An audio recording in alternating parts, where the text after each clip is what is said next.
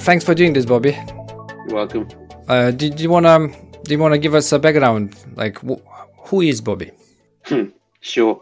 So my professional background, I've been in IT now since uh, 1997. I uh, I did a electronic engineering degree with computing and business, and um, I pretty much dropped all of the electronics options in my final year and just focused on uh, computing because actually that's where my passion lay.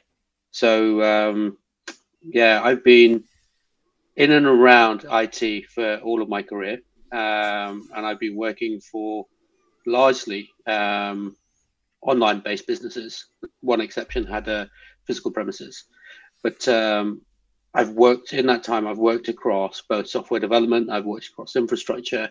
Um, I've had exposure to many, many different sectors. I've worked in uh, gambling and gaming, banking, finance, uh, manufacturing, HR, travel, and uh, when I was consulting, I'd get parachuted into the tail end of projects that had gone wrong across a variety of different sectors. So, you know, it uh, was fantastic experience, although stressful at the time. So, okay. I like to think of myself as a as a well-rounded IT professional. Okay, that that sounds like it. I mean, there's the whole life of, of, of different challenges, and that's what builds the the skill and experience, isn't it? So, is it startups or is it scale ups or is it enterprises like uh, sizes of companies you know your majority mm. of experience sits with so i've spent quite a lot of time in large scale organizations um, so organizations like dell uh, rank um, i worked for tesco bank as well i've spent a lot of time in scale ups so i joined betfair when it was actually a scale up as opposed to startup and uh, so when I joined, it was probably about 100 people, 30 people in tech.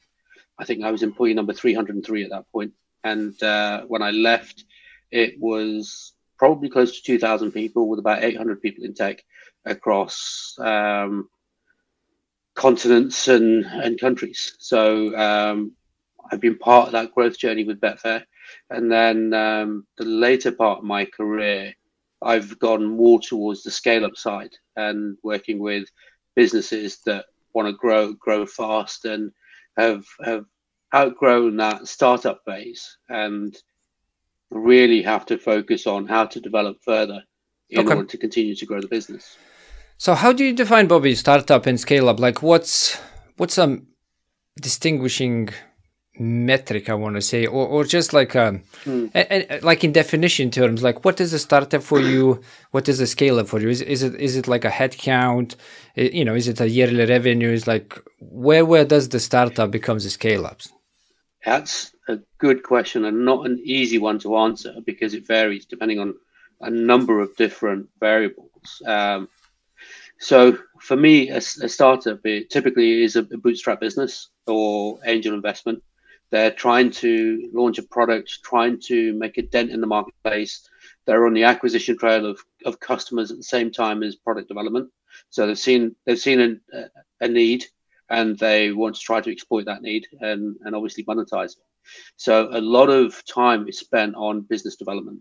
Um, anything that's done from a product development standpoint has to be very, very carefully considered because there's not an inexhaustible amount of money. So it has to be um, time to market is key.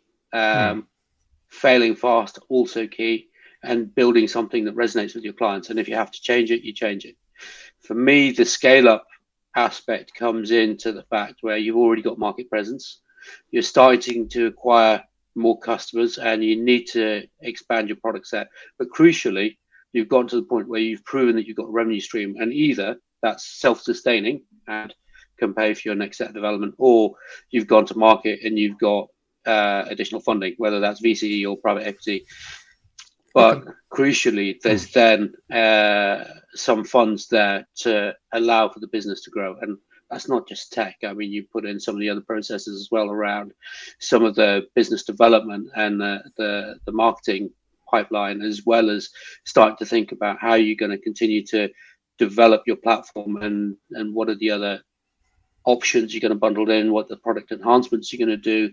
Um, it's not uncommon in a startup for people to wear multiple hats.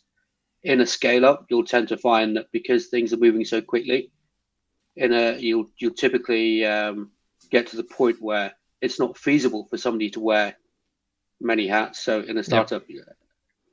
You'll have a CEO will be very very heavily involved in the product discussions because they'll have very definite ideas about what needs to happen. As you start to transition away, you'll find the need for more product focused people that are only concerned about the product will become a requirement, and that allows the CEO to spend more time on other aspects of the business. And typically, um, you'll find that the needs of developing your software will move beyond having a group of individuals or even an individual writing the whole thing themselves to expanding out more. And then you've got other considerations like uh, reliability, scalability, and and you know uptime. Whereas as a startup, you know, obviously you still care about those things, but the primary focus will be getting something out first and foremost, and making some money, an actual cash exactly. flow. Yeah, I get it. So so there's um there's an element of maturity, isn't it, and size, which which is across you know all department or, or, or all discipline. In a startup you'll have everything just bundled into this one body which is trying to push something out trying to find that market fit trying to get these clients trying to get stable cash flow and then when the money comes in organically speaking you know that maturity kicks in and you start thinking more strategically who do i need to hire you know maybe you build your management layer first and then you know you add people so it's a very gradual size transition right okay that's um that's right that's a good one. Um, what about um, just uh, popped in my head to be honest? Uh, accelerators and incubators. So if I'm a startup, what's your take on it? Like, do I need it? Does it help me? Or or you think it's, it's if you actually have something which market actually needs, you don't really need them. Like y- you will experience success by by just sort of getting things out, or, or do you mm. feel there's a there's a you know good element of go- going into incubator or accelerator and getting you know that knowledge which these programs provide to to to make a success better so there is no one set path for, for being a successful startup i mean if there was hmm. everybody would be would be following the cookie cutter approach and yep. and you know everybody would would have a unicorn on their hands it doesn't mm. work that way unfortunately yeah. um, i think incubators are are a fantastic opportunity um, especially when they're backed by um, organizations that bring in people with experience to help you avoid some of the pitfalls. And mm. that's the key, right? How can you minimize the mistakes and and and by definition avoid tying up valuable resource and by that i don't just mean money i mean time effort opportunity cost yep. in going down a path that actually won't get you to where you need to be. And and that's where I think incubators come into their own because if you've got the right set of mentors, they will actually guide you to avoid some of those things that you may not have the experience to have avoided in the first place. That being said, there's quite a few startups that don't go down that route and they manage to get themselves a good set of um, either angel investors or um, people associated that can help fulfill that function as well. So I think that the the oversight that gets provided is invaluable. Whether you do that through an incubator or whether you do that through your own network, doesn't really matter. It's mm. not about the vehicle you drive in to get from A to B. It's it's the journey and and how you do it and making sure you actually get to the other end. I love that. That that's that's where I was leaning with this. Is is as long as you have someone helping you could be your your management team you know maybe one of your founders you know maybe investors maybe you want to build a board i mean probably you don't need that in the beginning but as long as you have people around who did it and they can point a finger and, and, and go like be careful you know a common mistakes yeah. in that area happens and you can avoid that that's that's a more smooth path you know towards success so that's a good shout um, let's talk a little bit about funding that that's uh, one of the likely main main questions when, when people think about startups or how do I go and launch a startup? You know, a, a lot of entrepreneur ideas or or vision, they always get that wall is like how do I even fund th- those operations? Is what's your expertise, Bob? Is like, do you bootstrap yourself? You know, do you take a loan? Uh, do you try to you know go to the market, find some angel investors? Is like, what's your what's your take on it? Again, this is one where there is no simple answer. Unfortunately, yep. it, it depends on what you're doing, what sector you're doing it in, and um, what the problem space is. Uh, hmm. The good news is that, especially here in the UK, there are a number of different grants that are available. So, the first thing I would recommend to any startup is go and find out what grants you could be eligible for, and um, do you fulfill the criteria? And and and that would be a great way to get access to some funding. Um, people have got an idea have come out of an industry where they've seen that there's uh, a gap in the market. Um, presumably, if you're self-aware enough to realize that there's a gap in the market, you will also have built a reasonable network in that space hmm. to then speak to one to validate the idea and two to potentially um, speak to about either becoming an angel investor or actually becoming a mentor to help avoid some of the pitfalls we just talked about. Um, there are some institutions that will back startups, um, not that many, because most of them tend to want to have some form of a track record before investing some money, but they are out there. Um, so it's worthwhile exploring that. Uh, wherever possible, I would always advocate trying to bootstrap as much as possible, just because you minimize the amount of the company you're giving away. Because in the early days, in order to to to get funding, you're you're talking about quite a big slice of the proposition, and obviously that diminishes the more that the more money you make and the more revenue you got. But then, eh, by that same token, if you're profitable, you don't need to go to market for funding as much unless you really want to turbocharge your growth plans. Okay, define bootstrap. Bootstrap self-funding. Um, now, whether that's through savings loans, credit cards. Um, hmm. I'm not going to advocate that you take yourself into debt. Yep. Trust that. Yeah, but you know, you, you do what's affordable for you. Uh, and in some instances, um, people go down the angel route. So uh, they speak to people they know in their network that have got some money mm. that will will be prepared to invest uh, small sums to get a proposition up and running.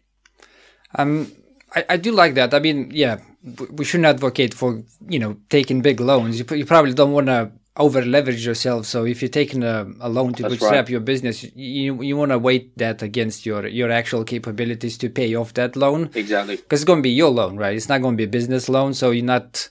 That's even right. if the business closes, like you're not going to be able to walk away from that. And uh, I think uh, there's a um, says startups uh, UK or something like that, like service which offers loans, and they, they have a right now with interest rates changing. You know, they probably have a higher interest rate, but they were giving loans up to 25k for startups. But the interest rates were actually poorer than the banks. So just taking like a bank personal loan was, you know, financially speaking, was was a better positioning, and that's something I did with yeah. with some of the startups. Angel is definitely good. I mean, but but then you do walk into that situation where you will be giving some equity, which is, you know, it's. Yeah. I have this saying, you know, 100% of nothing is still nothing, you know, and 60% right. of something, you know, that's that's something. So it's always this question of how aggressively are you protecting that equity? It doesn't make sense, you know, to protect it like that. If someone comes in at the stage of, you know, you have an idea, you know, maybe a little bit of something done and gives you a good amount of money so you can actually put something out to the market as a done product. You know do you want to take it and, and see your product happening or do you want to say i don't want to give out equity you know I'll, I'll try to do that myself which then becomes like one one person endeavor because you probably have no money to hire people yeah. right? So one interesting question uh, that, but, yep.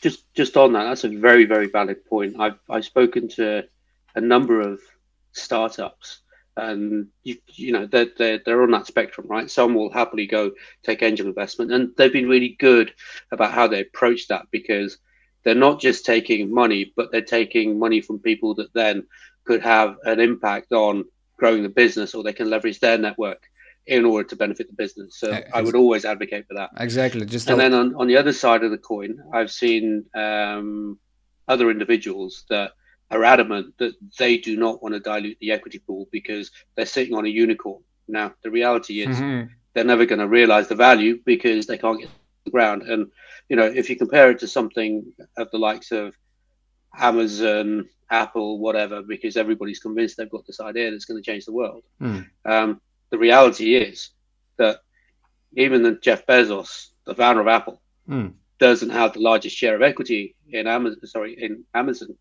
Bezos and Amazon. He doesn't have the largest share of equity. He, he never has. Throughout his journey, he's gotten funding, and yes, he's got a substantial stake, but the funding partners have got a Oh yeah, absolutely. Um, I have so, so, some founders which which I know, you know, who raised Series A and B and raising C, and they, they right now are around ten percent, and some some are less. So you, you give out along the way, yeah. but but you're raising you know big amounts of money, and you're actually building you know a, a, a big businesses. If if you organically speaking, for you to do a unicorn and be able to generate so much cash flow so you can grow at rapid pace, which is effectively expected when you raise money, um, it's just statistically speaking, it's just so so unlikely, right? It's it's yeah. just how the market works. It's like if you have something, it's going to be you know known quite soon that there's a market for it, and if there is a market for it, you're going to have a very good numbers to raise money for and then you raise the money and you just basically you know go from that startup to that scale up which leads to a question what are you know maybe typical or expected growth rates like for startup and scale up so let's say you know i'm a founder and i didn't took money. How how quickly do i want to see my business actually growing so i know that uh, i, Own something here or if i took the money you know how how quickly should I be growing to to make people happy who gave me the money? Hmm. hmm. Uh, good question. Uh, we'll, we'll, start with the self-funded route. Hmm. Um, I think the biggest limitation there will be the amount of funding that's available to develop the proposition and and to, crucially to do the the business development. Now, um, typically, what will end up happening is the appetite for growth will outpace the financial capability for growth. So it needs to be tempered, and and so people need to be realistic about um, how quickly they can grow, and that's why quite a lot of startups tend to go down the angel route. But then you're on, answerable to the angel investors that are on the board, um, you know, and they'll they'll want to have results. So again, though, it comes back down to how much has been invested and and what do you get for the money. Software development isn't cheap. Um, the reality, it, it, it just isn't. It, it mm. takes highly skilled people, and, and, you can offset the cost by getting people in uh, low cost places to produce your MVP. But ultimately, you're still accountable for it, and you still got to grow, and you still got to um, deliver on something that will fulfill the needs of the market. But cheaper isn't cheap. So one of the things I say to people that are doing startups is make sure we factor in the cost of development and have a realistic cost of development.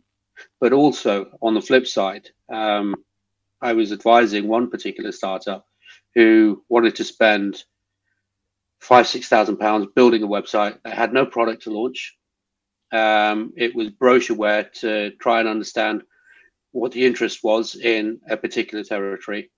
Um, but as part of the brochureware, it then outlined what the proposition was. Um, and it's very, very unusual for a technical person to advocate not doing a technical piece of work. And to me, that five thousand pounds was a waste of money.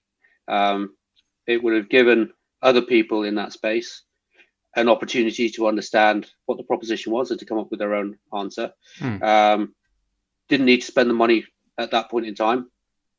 Um, in parallel, there were discussions with um, partners that would actually be using the service.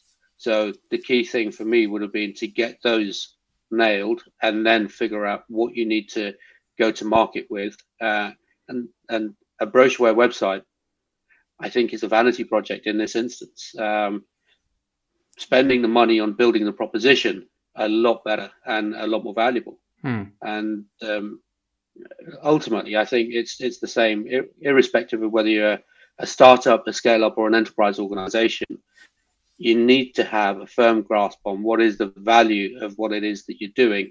Otherwise, you'll end up wasting your resources, time, money, opportunity on something that, that isn't what you need. Do you have a framework, Bobby, which would you know you would consult founders to follow in that crucial beginning? Because you know you gave this example where you was like, I wouldn't do that. So it sounds like you know you have a way maybe it's not a, you know a cookie cutter way, but um, some type of framework which you know potentially is followable. Um, not a framework per se, mm. but I would I would advocate for everybody to think about what's the return on investment.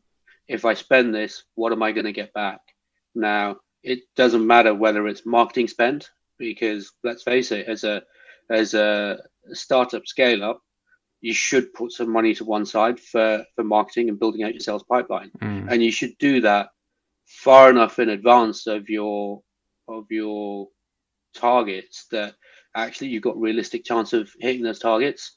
So one place I worked at, they had the marketing budget and pipeline development offset from the sales by three to six months, which is a great idea because then all of a sudden you're not hounding the salespeople for um, for sales figures mm. when they don't have a pipeline to work on. And, and I think that's a, a great approach.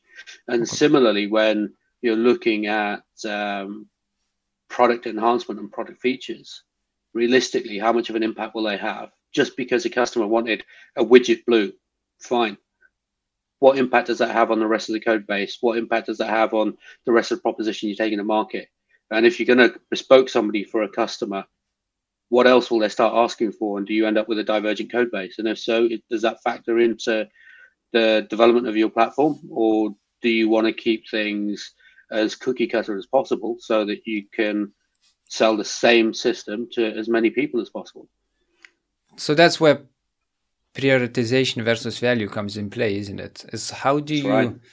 how do you think about things you, you need to do? And as you know, as a founder with let's say a couple of people, you're gonna have such a huge queue of work you need to do that you know it's just going to be overwhelming and you'll need to choose the things which has to be done you know and thinking from that what you mentioned the return of investment perspective uh, do you have a way of thinking around this or is it just always return on investment like you know let's say i'm a startup you know maybe i have a product I'm selling, which works fine. Currently, you know, uh, I'm doing everything because I'm a founder, and um, I have a couple of development, probably somewhere offshore.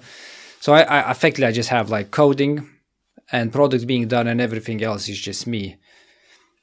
How do I prioritize everything I need to do? Marketing, sales, you know, uh, going to market, you know, getting customer feedback is is like is there a themes which comes out quite often, which you would put at the top? Is just like what, what's your thinking around the whole situation, Bobby?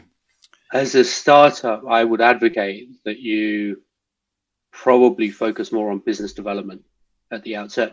Okay. Um, it's no point no point building the, the best thing in the world if nobody knows about it. Um, you need to get that market awareness. You need to get people excited and interested, and um, then obviously you need to have something that, that meets that need. Uh, I one of the things that I think is very very useful for, mm. for startups and indeed scale ups to a certain extent is don't think that you have to solve everything by yourself. use your network. You use the people around you to get advice, but also don't be afraid to go to market and look for fractional expertise. So there are a whole host of fractional CTOs. There's a whole host of fractional finance people, mm. and you can get fractional marketing and, and fractional sales as well if need be. So don't be afraid to go to market if there's something that doesn't fit into your skills gap and try to try to get the best that you can for your budget. Um, you're better off having a fractional marketing person for a day a week just providing you oversight on business development than trying to do it in house when you don't really understand that space. Similarly, if you're a non tech founder, um, having somebody with the technical expertise to come in and and help with the size, shape, and delivery of what it is you're trying to achieve will pay dividends of their own down down the line. It's a self-awareness exercise isn't it? Because i think not yeah. every single founder will go like i don't really understand what i'm doing over here because you don't know what you don't know. And yeah. it, it has to be this element of like I, like I don't know that sector. Let me let me just hire someone. And i think as well there's a there's a mindset shift or you know from from going like i want to learn and do this to actually hire people to get this done for you. So it's like it's not how but it's who. And that that, yeah. that you know that element is um, at least in my experience is, is quite hard for some some founders they always think how how how but if you just sort of stop asking how and you start asking who that, that then you know then you're absolutely right This uh, the fractional positions is is actually quite I want to say new, but but it's definitely growing. You know, in, in my viewpoint, it's like CTO, CFOs, you know, sales, and it's just um, I feel like it was a lot less fractional people like a couple of years ago. Now everyone's, you know, I'm doing this consultancy slash fractional work at least in tech sector. So um, yeah. how does the how does the focus on on product shifts when you go from startup to a scale up? So, so we sort of discussed that startup is just all about product, right? It's just all about getting the feedback, talking with the market, talking with people around, trying trying to get it out there in a shape where you can actually start selling. How does this focus shift when you when you become a scale up? So when you're a scale up, you've got established customers, you've mm. got revenues that are coming in. Um, you're obviously still on the on the business development trail and and you're going to land new customers. So you, you've got to do two things there. One of which is to constantly keep an eye on the marketplace to see what's up and coming and to, to try and stay ahead of it as mm. much as possible. Um, or if you can't, then become a close second to whoever the market leader is, because let's face it, sometimes people don't go with the market leader all the time, right? Um, and then the other piece is um, with your existing customers, understand their needs and use them to help drive the platform forward. Now, not every idea from a customer will be will be brilliant, right? Um, yeah. But that's then the job of the organization to go, hold on, we think this could add real benefit to the platform and it could meet the needs of a whole lot of other customers. So that makes sense. So we'll start to take a look at doing that and then building out and developing a longer term roadmap that's that's that goes beyond the the end of your nose, which in a, in a startup that's that's typically the way that it will work. You'll have an idea of where you want it to go, but you're subject to market forces a lot more. In a scale up, um, you have the opportunity to dictate to the market to a certain extent. You want feature X? Well, actually, we can't give you feature X, but we're working on this, which is similar and has a broader appeal, and we think this will get you eight percent of the way there. Is that is that good enough? Hmm. Um, I, I, had one occasion where uh, I was on site with a client in a in a previous job, and uh, we were helping them with uh, their travel solution, and uh, it, all of a sudden it morphed into a conversation about um, trying to trying to get the system to also cater to their insurance solution uh, because they had unique insurance requirements based on where they were traveling to, and uh, so we had the discussion with them. We helped them understand what it was they were asking for. And as part of that process, we came to the realization that actually, whilst what they were doing was good and immensely valuable, it was so unique, it would only ever work for them. So had very little value to us as an organization beyond tying up a lot of our development resource for a while. And that meant there were other things you couldn't deliver. And in that instance, if it's just not worth it to the rest of your customer base, you have to have the conversation which says respectfully, this is great, but this isn't our wheelhouse. We recommend you go somewhere else. Um, then you shouldn't be afraid of having those conversations. Hmm. The worst thing you can do is try to be all things to all people, and that's where you end up with divergent code bases that are a nightmare to manage and maintain, and you tie yourself up with technical debt down the line that cripples your growth as a business. I like that very much, Bob, because I can resonate with that. Um, in one of the startups we we effectively took pretty much everything what the flagship clients were telling feature wise you know can you get this done? Of course because yeah. that's our biggest you know couple of clients. And then eventually you end up with these almost like bespoke features which works for that particular client but it's like if you talk with others who have a different context you know different size businesses you know maybe different demographics they go like we don't need that. And then yeah you just end up with a, a, a bunch of customization work. And you almost just end up like here's a platform and we just agency around that platform rather than actually building a product for you know for the market. It's a very good shout. Um, so the value you, you touched here on the on the customer feedback you know effectively you know going out asking you know what needs and having these tough tough conversations. So w- once you get that coming in um how does that sort of play into customer acquisition? It's like um what's the full circle you know in your experience is like how do you build something which you know market needs so you can acquire more customers aka you know just you know get the the bigger market share is like any secret sauce or recipe or framework hmm. or, or just your uh, you know your thoughts around that Oh, if only there were a secret sauce, then uh, we'd all be millionaires, right? we would. Someone, um, someone would write a book, and it would be bestsellers. Yeah. Um, the uh, the reality is, it's everything that you do is is is a uh, is a risk based approach, mm. right? Um, the key is, I think, to understand the sector that you're in, understand um, what will have an impact if it's a new product or an adjacent product. Um, try to sign, sound out some of your customers beforehand to see if they'd be interested in um, the development of feature X or new product Y. And if there are positive outcomes from those conversations, then start to take a look at what a prototype could look like. And again, keep some of those customers engaged so that they feel like they're part of the journey and providing input. And then um, if you do come up with a new uh, product or a, a, new feature, then um, especially if it's something that's going to be chargeable, my advice would be offer it up as a beta to some key customers first to try and get them engaged, but also find out if it really works in a real world situation. Hmm.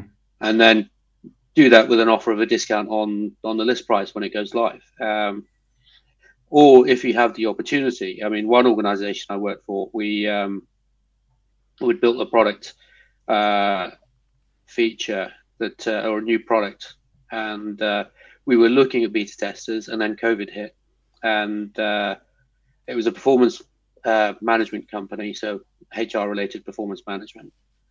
COVID hit, a lot of organizations all of a sudden had to send people to work from home because you know nobody was allowed in the office. So what we did was this new product we offered for free on a three month trial. So that hmm. did a couple of things which are really valuable for us. One, we got a large amount of data coming back on how people are actually interacting with the platform. We got the beta shakedown we wanted and then some, and some bugs came out that needed to be fixed, which is great. And then the, the, the third thing, which was worth it all by itself, was that it got people enthused about the product. And when the salespeople then went to market to sell it as a bolt on afterwards, it was much easier for them. Now, you can't always do that with everything that you develop, but if you are looking at building something that is going to be an additional product or an additional charge, how can you launch it in a way that um, that makes the sales job as easy as possible.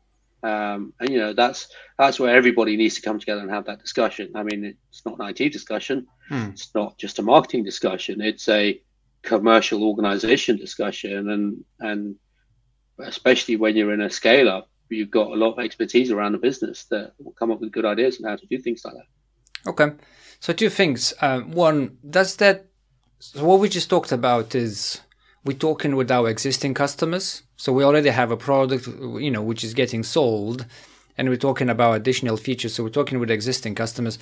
Does any of you what you just gave differ if you're talking with customers from like just general market. They're not yet your customers, but they are you know your persona of interest. If you're talking, you know, with that sector, does any of that approach differs in any way? There, it, yeah, it will differ, and that's a, a, a good point. Um, your go-to-market strategy changes okay. drastically. I mean, the, the the thing that is key to keep in mind, and uh, to be honest with you, it doesn't matter which part of the business you're in, hmm. is what is the problem you're trying to solve, and um, when you go to market, it's what's the problem I'm trying to solve for my potential customers, and how can I make their lives easier, and um, when you do develop new features, new products, it's how do you position that in such a way that it becomes obvious that this is a solution for a set of pro- problems that organizations are facing. And uh, your business development team will be in contact with various leads, and they should, if they if they um, have managed to get inroads, have an idea of some of the challenges that organizations face. So, how do you position your products to address the challenges that they've got? How do you make life easy for them? Because nobody wants to complicate life at work, do they? Mm-hmm. Um, and then the key thing is how do you get that in front of the decision makers, as opposed to the people at the ground that will feel the impact. And especially when you're at the early stages and you're not a you're not a well-known industry name, trying to get in front of the decision makers is key because they'll be the ones that will either provide the support that you need internally and help knock down doors, or they'll be the biggest obstacle, and then you're fighting against other um, other platforms that may have similar capabilities but may not be as good. Yep, I like that very much. I feel like if you a startup and you don't have a strong sales process or a strong sales you know person that realization that you need to be talking with decision makers or people have budgets to spend is just gonna you're gonna waste less time because you, you know usually people go they try to sell to you know maybe closest friends the network which effectively is not who you should be talking with if you want to just have a much quicker sales yep. cycle. So, um, from my perspective, like what, what everything we just talked is, is applicable to startups and scale ups in the same way. Would you agree or disagree?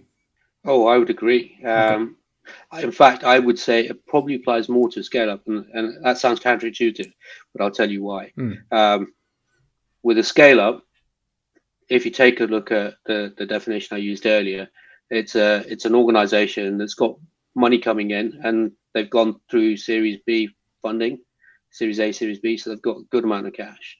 Um, don't use don't let that be an opportunity to fall into complacency because you're not as hungry because there's a, a longer runway in front of you. If anything, it needs to be the other way around. You need to be even hungrier, even leaner, and making sure you're maximizing every single pound that you spend to make sure you're not wasting the opportunity. And so, well, if that means you're chasing down those sales leads and you're you're increasing your attendance at the appropriate conferences, industry events, etc., to help develop that pipeline, mm. happy days. That's what you do. Um, if it's accelerating your um, your product delivery, fine that's based on uh, a known roadmap that will add value, and you know things will land well. Um, but you have to be obsessive about value. Good shout. I get it. Risk management.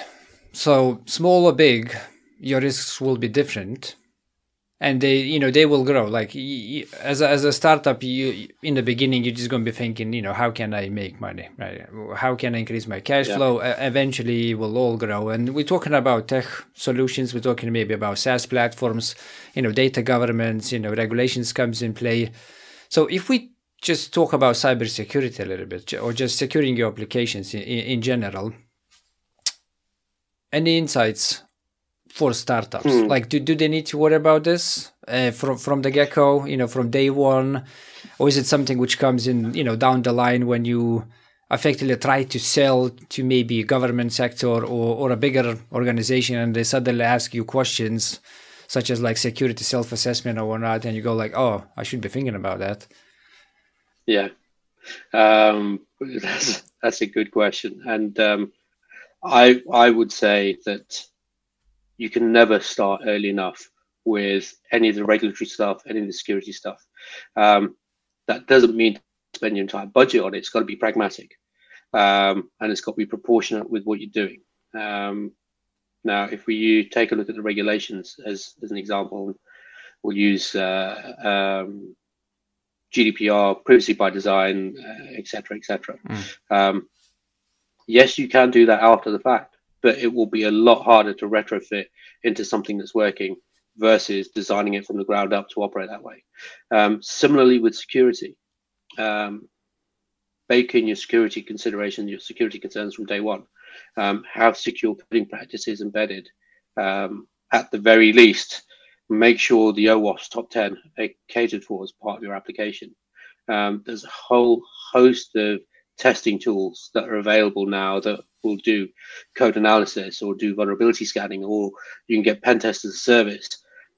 Bake that stuff in, factor it into your budget, factor it into your spend, because guess what? If you go to market, your clients and customers, depending on what solution you've got, will be asking for some of that, or at the very least, there'll be an expectation of that. Mm. And the the consequences of getting it wrong are massive. Um, loss of reputation can kill a business, and loss of reputation for doing something that could have easily been done at the outset by just taking a, a, some time to consider the security concerns or taking some time to consider the data privacy concerns. Just it, it, it, for me that presents a level of risk that no business should should be considering. Um, and then as you grow and you um, start to expand on what you do, guess what? The size of the budget you apportion to those things goes up as well because it's not a case of when you get if you get hacked. It's a case of when you get hacked because people are trying to exploit vulnerabilities all the time and keeping on top of vulnerabilities and keeping on top of keeping things secure are full-time jobs for, for many people. So try to leverage as much of that as you can. Yep, fully agree. Um, maybe maybe to add how startups should be thinking. So if I'm B2C and uh, you know I'm selling to customers, which effectively is you know um, a person at home just subscribe to whatever is my service you likely have different security profiles uh, to you know consider um, if you're selling b2b the size of a business will effectively will create a requirement list for you. So if you want to you know land a big flagship client you know which has many offices many people you will be asked those questions. Like you will need to convince them that your platform is secure enough because they, they have a full-time security people you know caos you know they have their forms to fill and you will need to pass those mm. security self-assessment questionnaires to to be able to offer your service so that's just uh, by default if you don't think about this from a get-go and you're thinking about b2b and you're thinking about you know big big clients you're just going to take a step back and you know uh, need to fill that Absolutely. gap yep and uh, there was a second point which I wanted to add, and now I forgot about that. Just flew from my mind. So, um, startups, um, how does the cloud help in this uh, perspective? So, let's say, you know, maybe I'm using AWS, maybe I'm, I'm using Microsoft Azure. Are there any particular services potentially I could be sort of baking into my product, which allows me to have that a much better, you know, uh, posture security wise, uh, yeah. you know, fr- from the beginning of building my product. So, um, if we take a step back and look at cloud not just from a security security perspective, mm-hmm. but from the benefits it gives to a startup. Um, you go back 10, 15 years, and um, the number of startups that existed were, vastly, vastly reduced compared to today. And the reason is the barrier to entry was so high if you had to buy servers, host them, it was expensive. Now you can get started tomorrow if you wanted with a few hundred quid and have some servers up in the cloud. but the other thing is, uh, and coming back to security, all of the cloud providers who've got massive teams of security people, they have tools available on the platform that you can subscribe to. And a lot of them produce um, blueprint architecture as well. So follow that, and you've got uh, a really, really, really well-defined path to go down, which outlines how to set up your environment, how to protect it, how to ring fence it, and then on top of that, you've got a host of organizations that specialize in bolstering that and adding to um, the standard tools that are available. So, in my opinion, it's very, very easy for organizations starting out to have a really good security posture out of the gate. Just by going um, and using cloud, isn't it? Exactly, exactly. I mean, I was at one organization, um, and this was five, six years ago, and we needed to build a data warehouse. We had the data warehouse up and running in a couple of days. Now, if I go back 10, 15 years ago, that would have taken us a couple of months to get the hardware, get it procured, get it installed, get it configured, then install all the software, and then start building the data warehouse. I mean, the, the lead times alone make cloud viable and never mind yep. the cost because all of a sudden you don't have to buy all of that kit and have that hosting space. Yep. You can have something up and running and you pay for what you use. And similarly with all of the security services that are available within the cloud, it's all consumption based. Yep. So you've got enterprise level security available for pennies versus tens of thousands of pounds that would have been um, a decade ago. Yep. And as well, using cloud come back to that startup scene, AWS, Azure, and GCP, being Google Cloud, all of them have their own startup uh, initiatives. You know, it's almost like a right. incubator programs, right? And and you go through that, you register, you get credits which you can spend. So meaning, you know, from day one, you can offset that cost to some extent and and you know build your product straight in the cloud you know get all the security posture and and just not really you know worry about infrastructure at all. And i know currently at least azure and gcp are chasing all the best ideas around ai so the startup programs if you're coming with ai product is you know it goes up to 250000 pounds in in like chunks.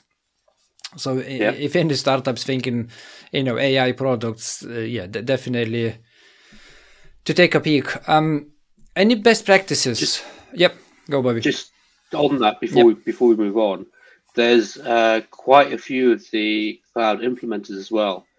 Also get um, subsidized, incentivized uh, by the cloud providers to do uh, an audit on an implementation, so they can mm. also flag if there's any gaps. Now, obviously, they do that on the basis that um, you'll use them to remediate those gaps. But that's a very, very useful way to find out whether or not one, your infrastructure is being used as it should, two, whether it's fit for purpose or whether there's a more optimum way of, of using it, and three, whether or not your security is what you anticipated or whether that can be improved.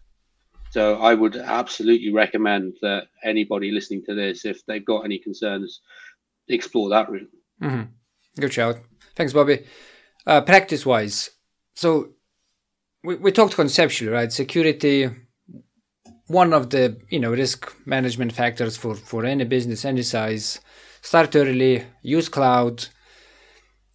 What about lower level processes like development teams? You know, I'm writing code. You know, um, I'm getting Jira tickets. I'm seeing features I'm building. I'm writing code. That that's that's what I do. Is there any um, recommendations you would give how organization can look at the you know different levels of processes and, and, and sort of bake the security in, in all of them. Is it like a mindset? You know is it like a memo from ceo let's think about security or is it hmm. more like practical uh, ways you can do about this? When you say memo from the ceo i'm, I'm minded of the, the memo that jeff bezos sent out about everything has to be services. Um, i think it's it's mindset first and foremost because anything else you put in, if you don't have the mindset right, people will ignore. So you can have code analysis tools, and you know they've got their own challenges because you've got to bake out the false positives. They are useful. They are very very useful, and I would recommend using them. Hmm. Um, but you need to have the mindset that people need to take ownership and accountability of their code, and you know give them a, ensure that their code is performant, it's secure, it's scalable, and you know that way you don't end up in a coding cul-de-sac because um, the code is taking you to dead end point. But the other piece as well is um, information security people are expensive, right? And, and, as a startup, you won't necessarily have the funds to have somebody on board full time. So again, take a look at route, or take a look at partnering with a security firm that can provide the capability as and when you need it. And if you have the funds, take a look at maybe outsourcing your production security to a managed security operations center and let them provide all the monitoring and and uh, management of the security posture of your estate. And you know, there's some organizations that will do managed detect response service. So if there are issues, they'll deal with it, and you'll get notified. Um, and that way, you don't have to constantly try and play catch up in a market where information security professionals are getting more and more expensive. And if you're a startup, you probably at a push can only afford a fractional. If you can afford a permanent, then if they go, you're then in trouble. So outsource it and make it somebody else's problem hmm. um, to to retain the staff because actually it then leaves you time to just focus on doing what you need to do, which is building great products, selling them to the market. Okay. So we're talking about people now. Um, let's talk about team structures, right? So let's say we're building a SaaS platform. You know, we went from a, a bootstrap, angel, couple of people. Now we in twenties, and uh, you know, uh, once we're in twenties, we raise the money, so we're gonna go, you know, into like 60s headcount and and beyond. How does the how does the team structure changes like in your experience? Like do you have a way to think about how you structure you know development product and all of the teams? Uh, i want to throw the team topologies not sure if you're familiar with that book or not. It's uh, you know it's a it's a book effectively which defines uh, four different types of teams and where they sort of fit in organizations is what's your experience around just team structures bobby so um pretty much everywhere I've worked, you've got a, a, product team and development teams as separate entities, and I quite like that approach because there's that competitive tension between the two. Uh, ultimately, they may end up reporting into the same person at the top, but you know, at the implementation level, they they are separate, and they need to be to hold each other to account. Um, in terms of teams, team sizes, it's it's really one of um, management and oversight and that determines the, the different levels. Now, I'm a big believer in. I think the maximum amount of people an individual can manage well is up to eight people. Now, um, when I build teams, I tend to have teams with team leads that are autonomous, mm. and then team leads reporting into um, a dev manager if you get to the point where you have multiple teams and then multiple dev managers reporting into a head of dev, uh, and so on and so forth. Now, in terms of the makeup of the teams, it depends on whether you're startup slash scale up versus uh, large scale organization or enterprise organization. Because for me, the team makeup shifts massively. Because in the startup scale up, you want to get as many experienced people as possible so you can push product out as quickly as possible. Um, Whereas in an enterprise level organization, or even at the upper ends of a of a scale up, I then like to mix up the the skill level in a team to get more juniors in. So then there's progression. Um, startup scale up, it's all about pushing things to market and getting getting uh, revenue in and maximizing the opportunity. Whereas um, larger organizations and the upper end of scale up, it becomes about making sure you've got defined career paths for, for everybody there. Um, you know, how, how do people progress? And the, the, seniors progress by mentoring and coaching the juniors, and um, the juniors progress by absorbing everything they can from the seniors. I like that. And I can very strongly resonate with the the fact that you should be leaning towards seniors when you think about the startups and you know those first people because the cost cost of opportunity is quite big, and if you hire someone who's not fit for purpose for that role, or you know maybe a little bit more junior, so they make you know mistakes, it can be costly, especially because you know things yeah. moving so quickly, people wearing multiple hats, and and you know you you just want to get that product out. Okay, any any common you know mistakes or threat or challenges you faced when when you when you scale the teams? So I like this exercise of you know we are like 40 people in a well-oiled machine startup. We know what we're doing. You know the board the ceo went and raised money and we just got you know for sake of argument we just got like 9 million investment in the next 12 months we're going to go from 40 you know to 140 that just changes you know everything right? It's just total different room. It's like and you do mistakes in that rapid scale you know that that change management is actually not not easy. Anything from your experience to sort of shed light on some of the challenges and you know how you solve them? So that's a very very hard problem to solve for. Um, and the, the reason it's a hard problem to solve for is because with the influx of that money there's an expectation of an immediate impact to the business Mm. And hiring people takes time. So the very first thing I would advise is if you find yourself in that position, figure out which parts of your roadmap you can get a trusted partner to start working on so you're not holding up delivery because whilst you go through this um, scaling process of the, of the teams it will have an impact because you're going to be pulling people off to do interviews right so you need to make sure your delivery mechanism is working um, the next thing I would say is um, technical people are technical. You'll get a mixture of people that are good, bad, um, exceptional as you go through the interview process. The key thing is, with all things being equal, um, go for the cultural fit and the, the people that fit with the values of the organization because you're a lot better sacrificing slightly on technical ability if they can blend in with the team. Because, you know, I use the shopping trolley analogy. Hmm. You get a shopping trolley with one monkey wheel, and it just throws the whole shopping trolley off. You can't push it in a straight line.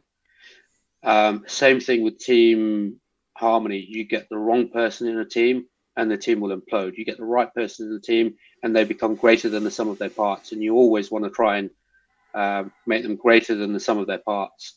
But the other piece is, and I'm, and it's it's it's one that I'm not sure people do a lot of is recognize the probation period is them trying out you as a company as much as you trying them out, and if they're not fitting in, fail fast. Mm. Um, if they're not the right individuals, they're not the right individuals. You know, it's unfortunate. It's not malicious on either side, but sometimes things just don't work out. Then make a decision, move on, and and and try and find the the the individual that's right. I mean, you could spend ages trying to fit a square peg into a round hole, and that's opportunity time that's lost elsewhere. Yeah. Um, and, and energy as well, and just yeah, yeah. Um, so, so sorry to, to to kill your flow, by the way, Bobby. Just um, no, it, it, was like what you just said. It it goes so deep with my experience that I just wanted to go like yes, yes, yes. I mean the the social uh, the, the soft and hard skills is uh, is how I. Um, by the way, I love the trolley analogy. Uh, soft and hard skills that's how i look at it. Like when you have an interview you have these you know soft skills which like communication uh, you know social skills ability to gel with other people and you know how they're going to fit the team how the team will accept the individual and then the hard skills which is basically their their you know coding capabilities where you absolutely want them you know to align to whatever you're looking for. That shouldn't be the decision you know matrix. Like you look at the soft ones because the hard skills are easy easy uh, to teach as long as you have someone in the team who has the skills, any good professional will, will pick that up in you know three to six months. Absolutely. But the character traits of of of, of just that that soft skills element, that that character traits, if they don't fit, you know your organization or, or as you mentioned that that, that cultural vibe that person is going to walk into your environment and he's just not meant to grow in that environment. And uh, and it's yeah. just going to be trouble for everybody. And then if you recognize that just cut the losses you know. And again yeah it's not about you it's not about individual. It's just not a match. And um, yeah. which and yep go bobby. typically just just on that typically what i tend to do is um, when i do hire technical people is obviously there's a technical round there's a tech test hmm. um, mm. a technical interview by my my tech team. And then i do the team fit, the the the, the soft skills side of things. Um, and you know what? The, I, I, know HR people love to have set questionnaires that everybody follows, but it, it's not like that. I mean, yeah. you've got to take a look at the individuals, and you've you've got to understand how they fit in. And I had one chap interview um, with me many many years ago, and I had quite a boisterous team. They were quite lively, quite outgoing, and this this person was very very introverted. Um, very, very quiet. Technically, really, really good. And I had concerns um, when the guys were chatting to me, going, "Look, he's really, really good, but really, really quiet. Really, kind of skittish a little bit." Mm. And then I, I walked in and I saw him, and I, and I knew I wouldn't have a problem with him. And the reason I knew um, was after speaking to him, uh, and also when I saw him, young, slight lad, bright blue hair, so I just started talking to him about his hair. And he's like, look, um, I just like just expressing my individuality through my hair. It's like, you know what? Great. Because that tells me that you've got enough of presence to express yourself like that. So in an environment where everybody's loud and engaging, you know, you can work with your headphones on. That's not a problem. But if you're prepared to just have something visibly that says, I'm different, look at me, then you'll fit in perfectly with the rest of us here because we're all a bunch of misfits and um, we all get on really well. Um, and another example, I had somebody that listed that he liked comic books uh, as in his CV. And so one of my interview questions was, right, tell me what your favorite comic book is and why. And, um, you know, just understanding what it was that drove that individual to resonate with that particular comic book. And then using that to understand how to fit in with the rest of the team. So sometimes the HR questions, as such as you know tell me about your values and everything else. They're great but they don't really work all the time. Yep. I like that. That's um that's a very you know very skilled leadership skills which you're defining which um, let, us talk about that. But before we go to leadership um last one how this approach of of of paying attention to all of that changes when you actually become a large organization because at you know at, at the very large scale we're talking now you know around like thousand employees you know across the globe. You probably don't have that much time in in being so due diligence around you know the the, the, the social skills the, the, you know the the cultural fits. Or would you say that it still exists and uh, that's the result of why people have like five six interviews when they're trying to you know join big organizations? I think big organizations try to get around this by having multiple people uh, interview. And I mean, Amazon's famous for making sure that the interview process is done by people that you're never going to work with. So they look for uh, the right fit as well as the technical skills, and um, then you place into a team. But the other piece to this as well is I think it's actually okay for it to differ from location to location. So, um, you know, one organization I had a team in Edinburgh and a team in London the two cultures are going to be different because they're completely different places. Similarly, where I've had offshore teams and teams in the States, teams in Romania, teams in, in London, I don't expect them to have the same culture. I expect them to have the culture that's appropriate and fit for the environment they're in. And so as you grow and scale, you're reliant more and more on the people that you've got in charge of those places to ensure that what they do enhances the culture and doesn't break it.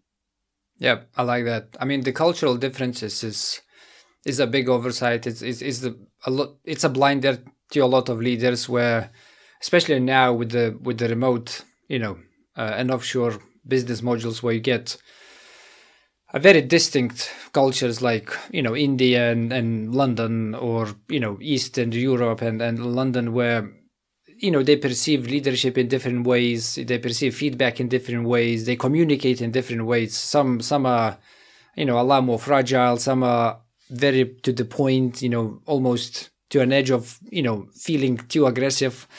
And balancing all that out when you actually have a multi multicultural team is a you know it's a big challenge uh, you know for a leader of that team which leads me to my question how do you solve the challenge of having a team in India and let's say you know a team in London and having totally different time zones?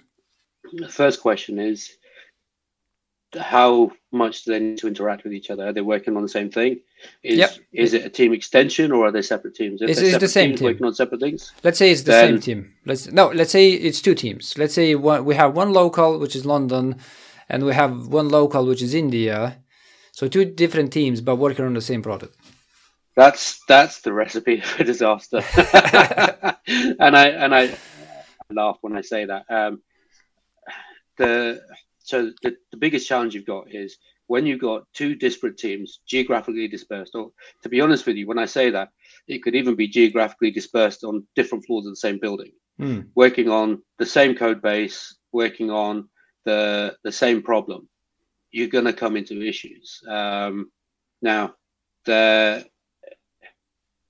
it's become a lot more accepted for people to be working on similar code bases and being geographically dispersed since people have started to work remotely a lot more. Mm. Um, so you factor in that um, you just need to be careful about code merging and everything else, and you take that off the table and assume that that's standardized, right? Um, then you come onto the cultural differences. The time zone, I'm, I don't see as being that much of an issue, provided there's some overlap and there's some time for the team to get together and start talking.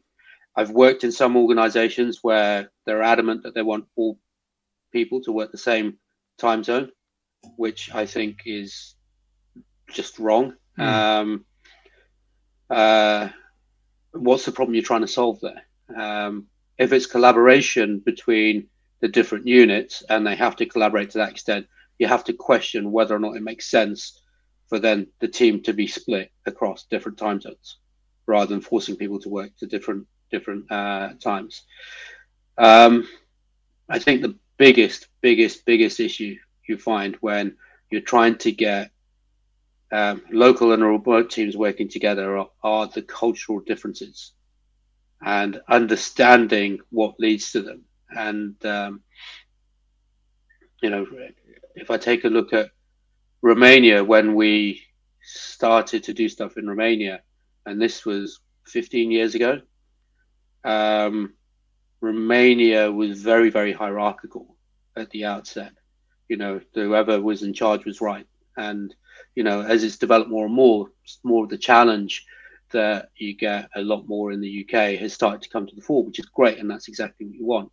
But understanding some of the historical reasons why that was the case is key to being successful, uh, certainly at the outset, and and helping people realize that challenge is normal and is accepted.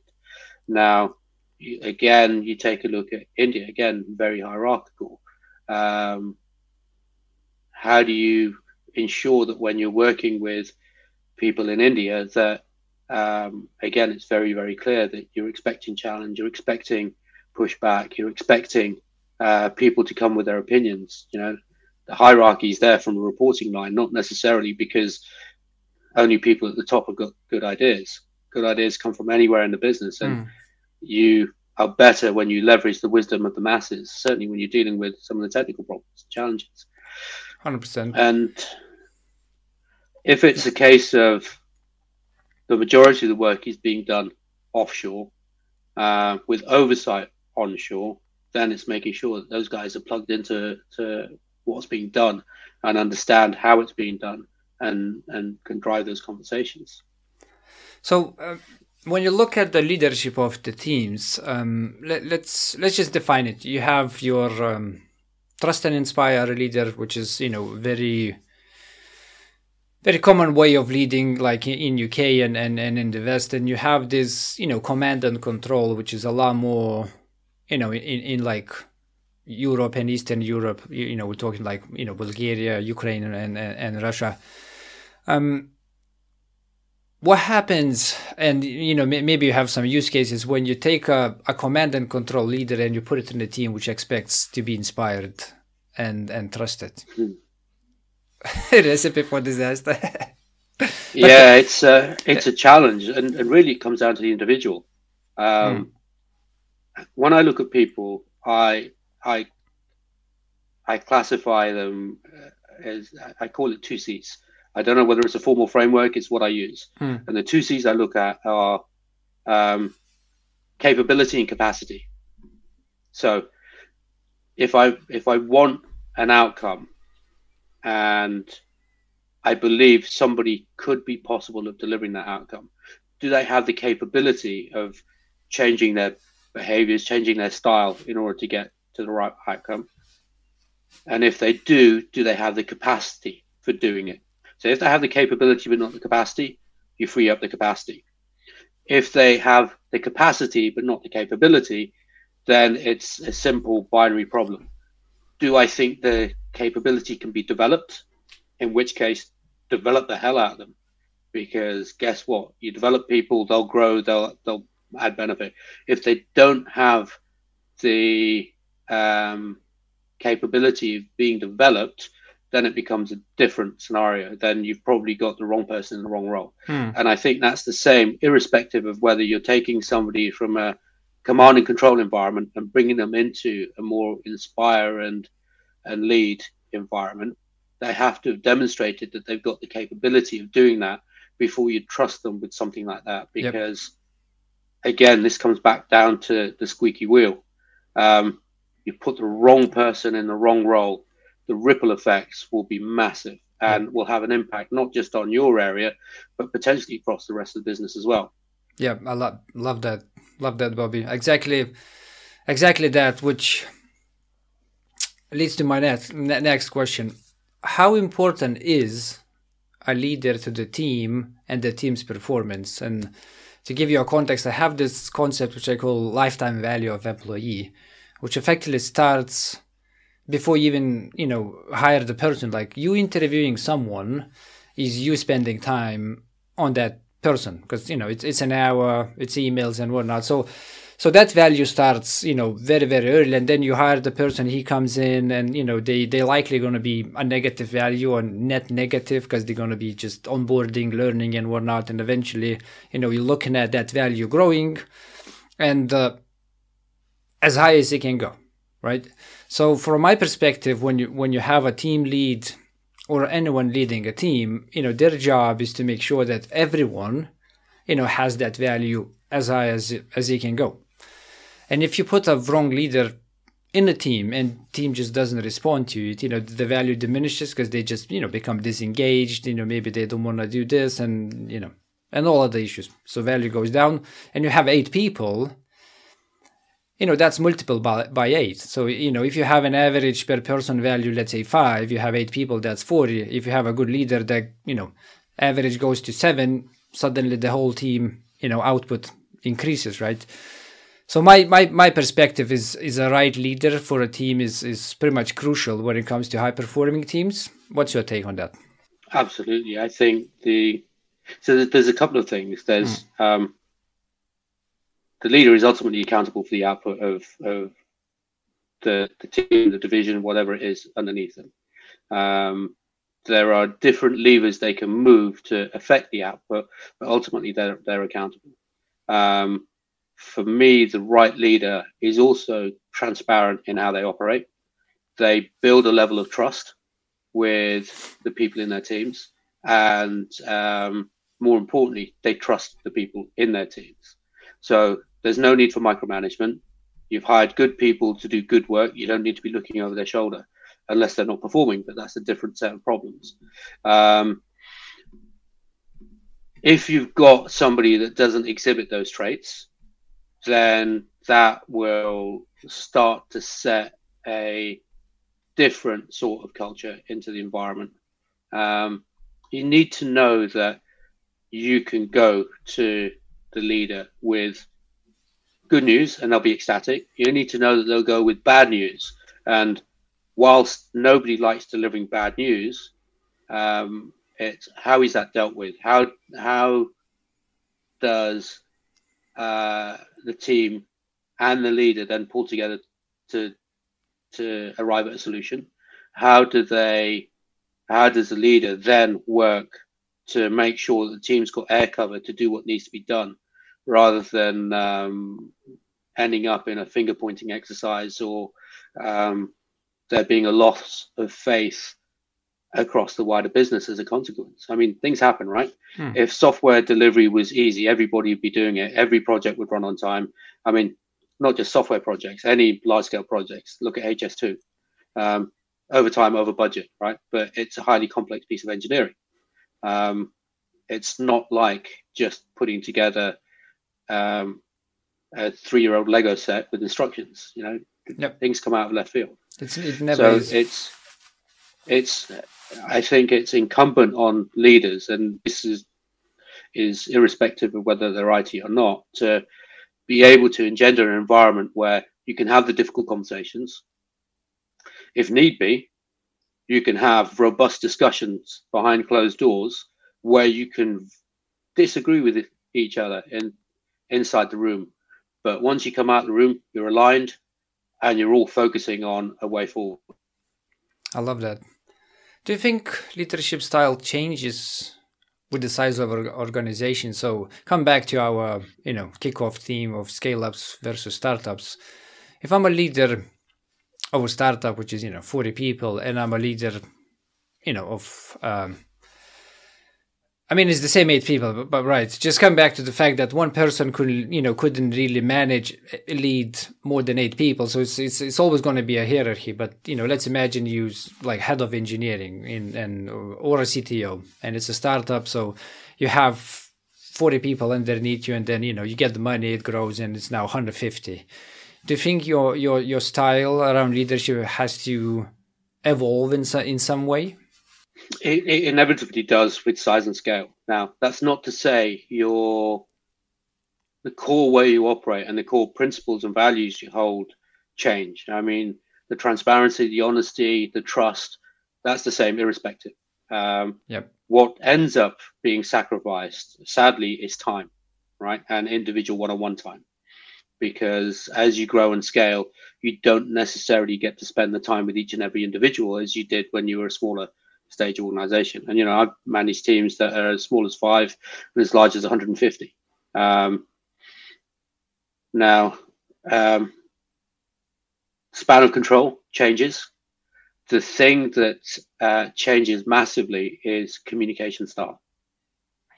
Um, it's not feasible for you to sit down and have a chat with everybody. So you become more and more reliant on communication tools, on all hands meetings, and everything else. But then the downfall of the all hands meetings is that um, typically, and let's face it, um, developers typically tend to be um, more of the shy, introverted types and don't like speaking in, in, groups. You know, there's exceptions as there always are, but um, you don't tend to get as much feedback in large scale group all hands sessions as you would in one-on-one sessions. Um, a guy I used to work with did this fantastic thing, which I've shamelessly stolen, which is um, when you get to an organization of a certain size and you no longer can do the, the one-on-ones with everybody, he would have open hours every week between I think it was 10 and 12 on a Wednesday, where anybody could come and grab him for a coffee and have a chat with him. Doesn't matter what level of the organization you were, you could just go grab a coffee. And the commitment was every Wednesday between 10 and 12, there wouldn't be any meetings or anything else that came in that, that, um, that would uh, take that away. So people could just come up and have a chat, chat about the football at the weekend if they wanted to, but at least it gave them that opportunity to have one-on-one time. And I think that's massively important. And as you as you grow and as your teams grow, I think the key thing is to ensure that you remain visible. Hmm. I, li- I like that 10 to 12 situation.